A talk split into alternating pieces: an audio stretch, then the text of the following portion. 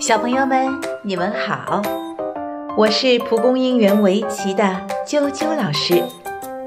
上次我们分享了军事家左宗棠与天下第一棋手的围棋故事。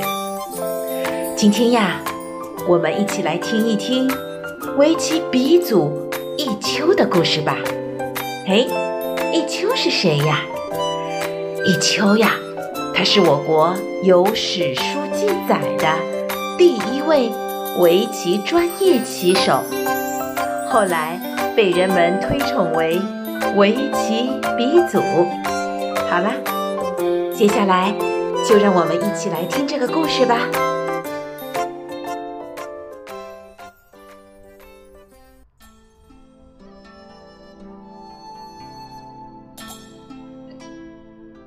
围棋鼻祖弈秋。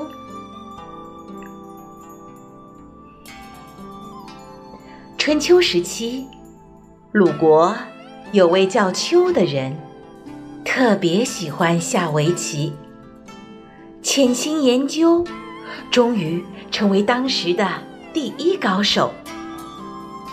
人们不知他姓什么，他是因下围棋而出名的。所以，人们都叫他弈秋。这个“弈”字在古代是专指围棋的意思，今天的意思起了变化，成了动词，意思是下棋。可见，事物是随着历史而变迁的。弈秋呀，他不但下起棋来十分专心。教导学生也非常的认真。他收过两个学生，其中一个学生诚心学习，专心听课，认真练习。可是另一个学生却只图一秋的名气，虽然拜师了，学习却并不下功夫。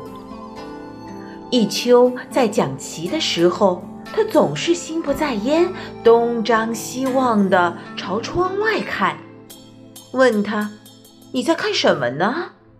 他说：“我在看大雁什么时候能飞过来，好让我射下来烤着吃。”结果呀，两个学生虽然同时拜一个老师，同时在学棋。认真学习的那一个成了围棋高手，而那个不认真学习的学生，最后什么也没有学会。小朋友们，九九老师的围棋故事《鼻祖弈秋》的故事就讲完了。你们记住了吗？我们的围棋鼻祖是谁？对。是弈秋，不要忘记哦。好了，下次再见。